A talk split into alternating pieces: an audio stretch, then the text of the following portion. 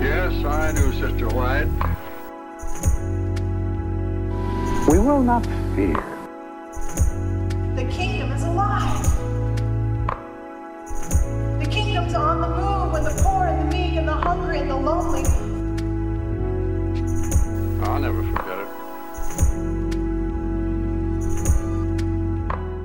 Welcome to Adventist Voices, Spectrum's podcast. I'm Alexander Carpenter, and I'm joined by a good friend, a Pacific Union College visual arts graduate, and the senior digital designer at Parker White, a marketing agency in Southern California, Amador Jaojoco. It's great to be talking with you today. It's great to be talking with you, Alex. How are you today? I'm doing well. Um, Good. Today, we're talking about your involvement with a film called The Right Girls, a documentary directed by Timothy Wolfer, who is a friend to Spectrum, who has done projects with us focused on women's ordination and also a short film uh, memorializing Roy Branson's contributions to Adventism. And uh, you are involved with him in a really interesting role with this documentary as the, a co producer. And this film is in over a dozen festivals. So, congratulations. One Thank thing. you. It's exciting. Yeah. So, I know that you've worked with Tim Wolfer in the past, and this has sort of stepped up your connection. Can you tell me a little bit about what it was like to get the call? Hey, Tim uh, wants to work with you again, um, and then to take this to another level. What about the project, the film, what you saw early on, really captured your uh, interest? Yeah. So it's funny you say that. When usually Tim gives me the call when we work on a project together, but this time around, he had posted on Facebook social media he was flying down to Mexico or at least to Central America uh, to film the, the the caravan that was coming up in 2018. And I actually called him and goes, "Hey Tim, I know you're doing some great things. Whatever you're doing, I want to be a part of it. Let's do it." And with our previous film, Adopting Haiti, back uh, I guess that's 10 years ago now, um, I had just done the graphics for that. So it was under my assumption that great, me and Tim will get to work together again. I'll get to do some subtitles. I'll make some graphics for the film. If I'm lucky, I'll get to do the poster uh, for the film as well. And we kept in good contact as he was going through that journey and texting each other, um, tracking the project kind of day by day, if not month by month at this point. And then there was a point in the project where uh, the text stopped coming, I guess, or the updates started slowing down, and Tim was kind of stuck in this rut. And it wasn't until he had sent me the first cut of the film and some context. Me and Tim are used to working on stories about immigration, right? People leaving like their homes, leaving their home country, and coming to America or going to a new place to better their life. And what he had found was a story of three transgendered women who were part of this caravan. And at this time, we're about the middle of this Trump administration where basically anything you say and do is highly inflammatory, no matter what platform you say, or, or, or rather, no matter what platform you use or present it on. And that's when I started really turning in my mind that we realized that this story, this narrative that Tim had documented was way bigger than us in a way, uh, to have the responsibility of three transgendered women, um, going through this caravan. Me and Tim are both cisgendered male. I am a cisgendered uh, male gay, uh, part of the gay community. Uh, but we knew that this wasn't part of our narrative, right? And something that really struck with me was we need to reach out to people. And yes, we had done some graphics up to this point. Yes, we had done some subtitles. Um, but I knew that we needed more voices on the team that we had. We've had maybe four or five people um, of some various backgrounds, but I knew that we needed to one be sensitive to the subject and to be um, honoring these women's stories.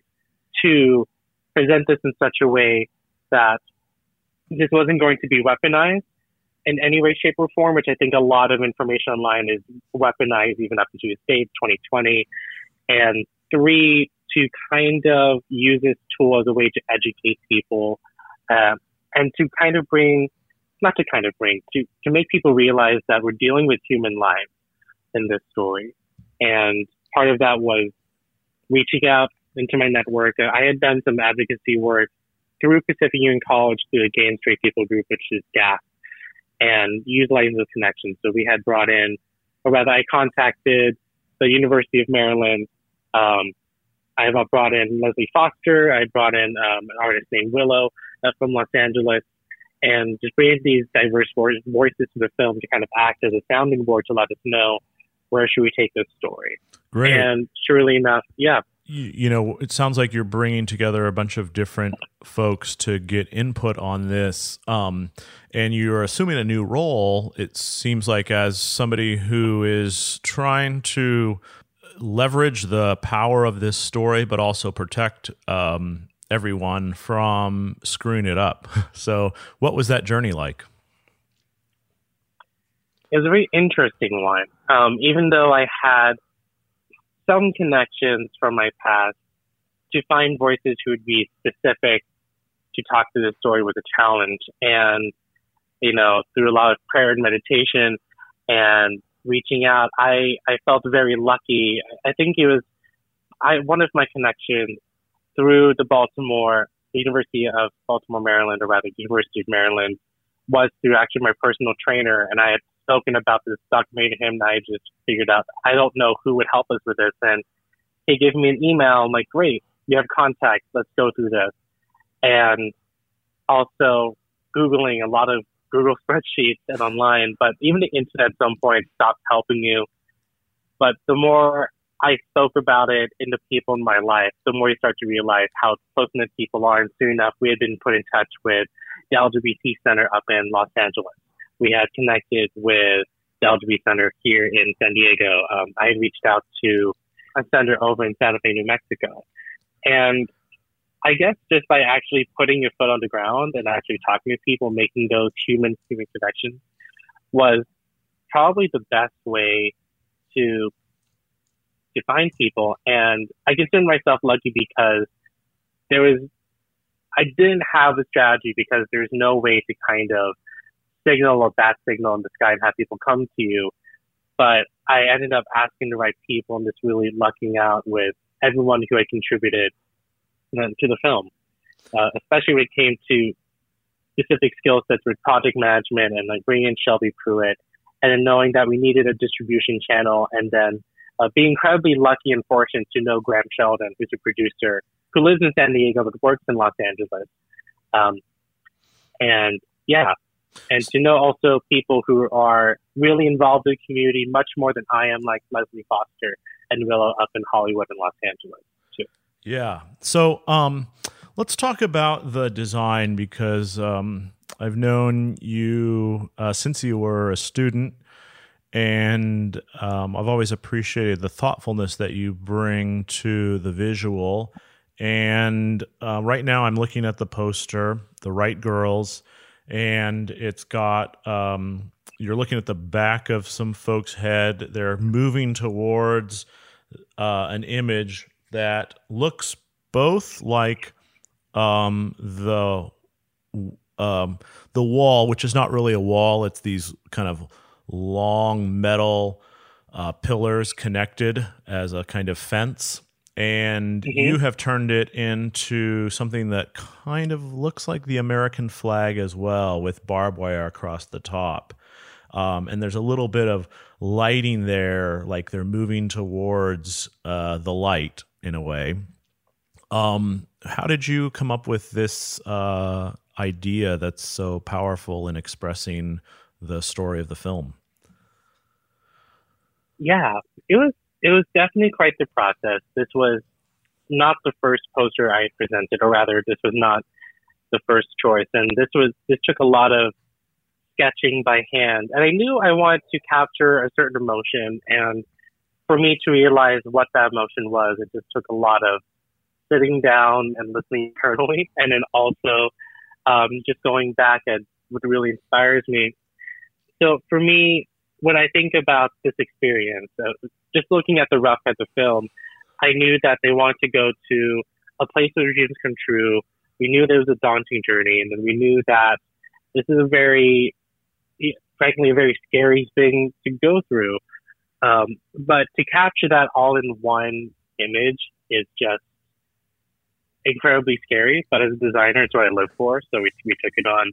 One thing I came back to wasn't when I was watching The Wizard of Oz after they had left that field of poppies down the yellow brick road, and then that first glance at the Emerald City. Yeah, so was- good. do you remember that scene? Yeah. Um, that very, very iconic scene. Like I think if you just Google Wizard of Oz, that's just one of the first images that show up.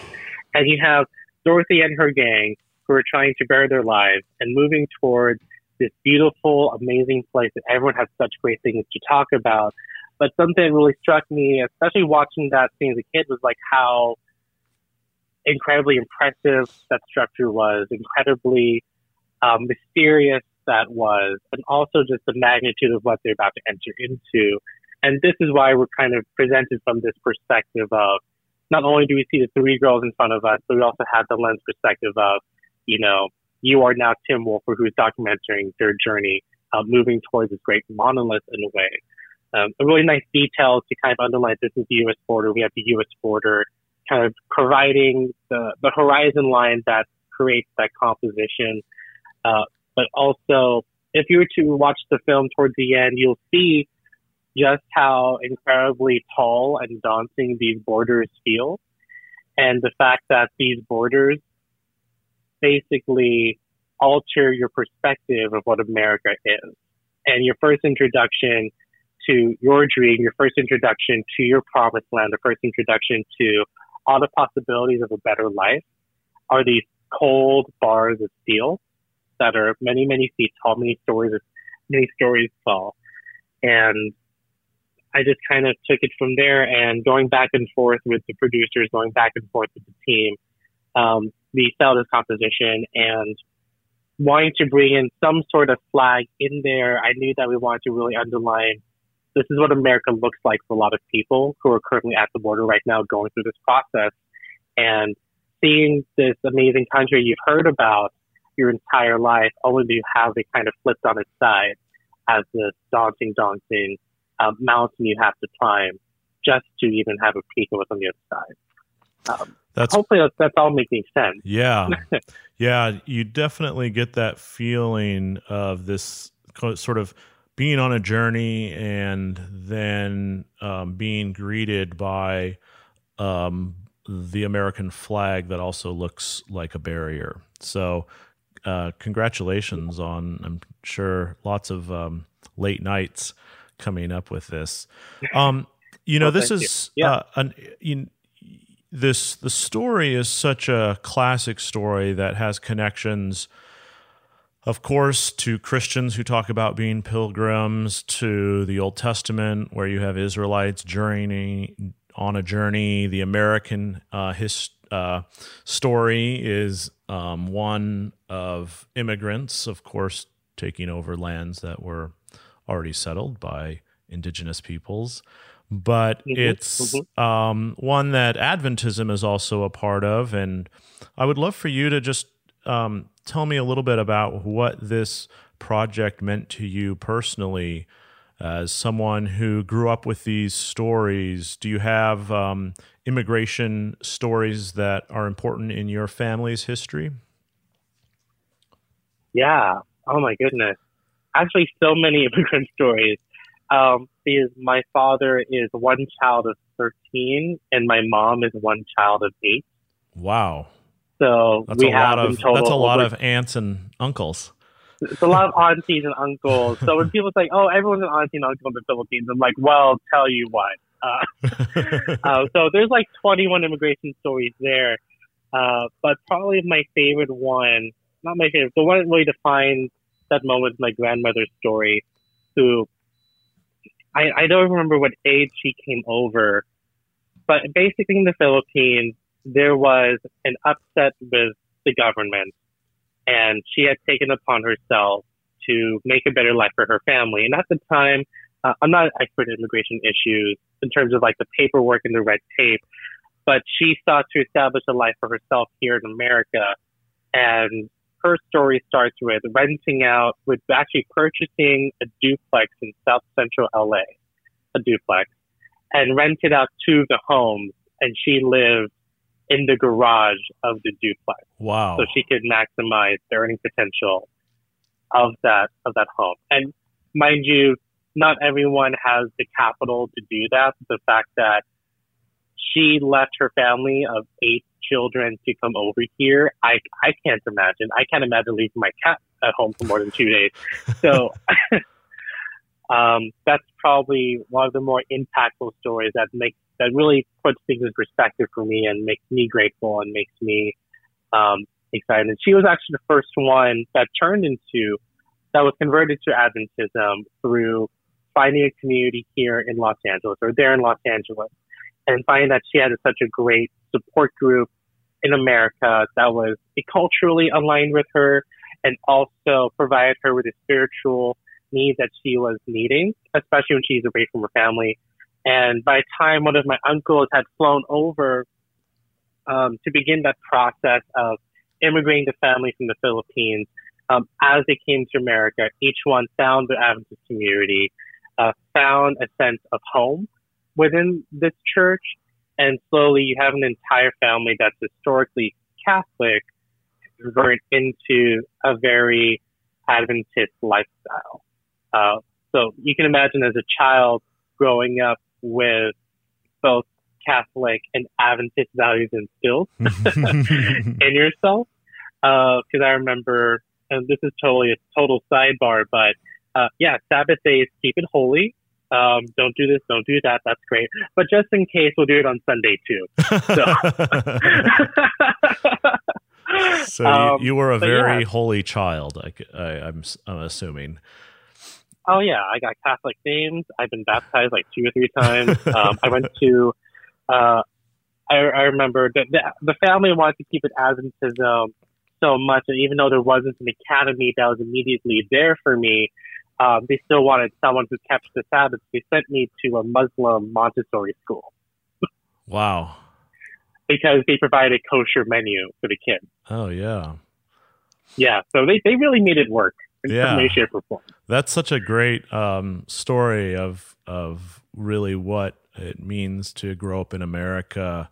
Increasingly, is to experience a sort of syncretistic mix of different religious traditions and um, eh, you know you if i remember you did um, some murals at san gabriel academy uh, so uh, even as a teen folks were recognizing your talents you're feeling good but also trying to figure out you know who you are um, or who you were and who you wanted to be and what your values would be both drawing from your family tradition, but also making them your own. Um, can you describe a little bit? Was there like a point where you were like, you know, I'm not just going to, you know, create beautiful art and make a paycheck, but, you know, I also want to do things that make a difference in the world? Yeah, for sure. I, it's hard to say when that changed because I, I had always felt that I needed to belong to something bigger. I had always needed to contribute to something bigger. And this is something I bring into my own company culture. This is something I say to my boss. It's, it's never about the money. It's about making a better difference in people's lives. And for me, um, with San Gabriel Academy making those murals, I knew that, yeah, I'm contributing these talents and yeah, I'm making this, but this is going to be part of something so much bigger. And these murals are going to last of years and years. And just to know that this is something not like a brochure that'll just be printed and thrown away, but also this is part of kind of a bigger legacy that people can just take and utilize it for the better good in a way. This is part of the reason why I entered into particularly uh, medical and lifestyle branding and marketing is because, yeah, I worked on Lord of the Rings, and yeah, I worked on Mad Max, but that wasn't feeding me in the way that I wanted to be fed. I wanted to be part of projects that were just bettering people's lives and make people happy and not just be another pretty thing that was just serving my own self happiness in a way. So those those projects are easy. Making myself happy at home and creating and designing for the sake of designing, that's that's fine. But the real part that I feel like I'm both fed financially and spiritually um, and mentally is did I make the world a better place by by doing this or by making it? That's great. And I guess yeah, I think that's how we justify uh, the late nights we put into this documentary. Um, that justifies going through endless rounds of this poster just to make sure it was right because knowing that, all right, if I'm going to put something out into the world that's going to last potentially longer than me, let's, let's get it right. And that's going to be worth investment because that's beyond any type of capital I could think of. Now, um, folks don't have to travel to uh, New York to watch this at a couple of film festivals that it's uh, at there. They can actually watch this coming up soon because it will be on Apple Plus streaming. Is that uh, correct? Yeah, you can actually find this document in a few different places, and we're getting more platforms uh, on a week by week basis. Right now, you can find this on iTunes. You can rent it on iTunes. You can find this documentary through Google Play. We're also available by streaming on Amazon or even purchasing a DVD hardcover on Amazon, and you'll see the full key art uh, on Amazon specifically too.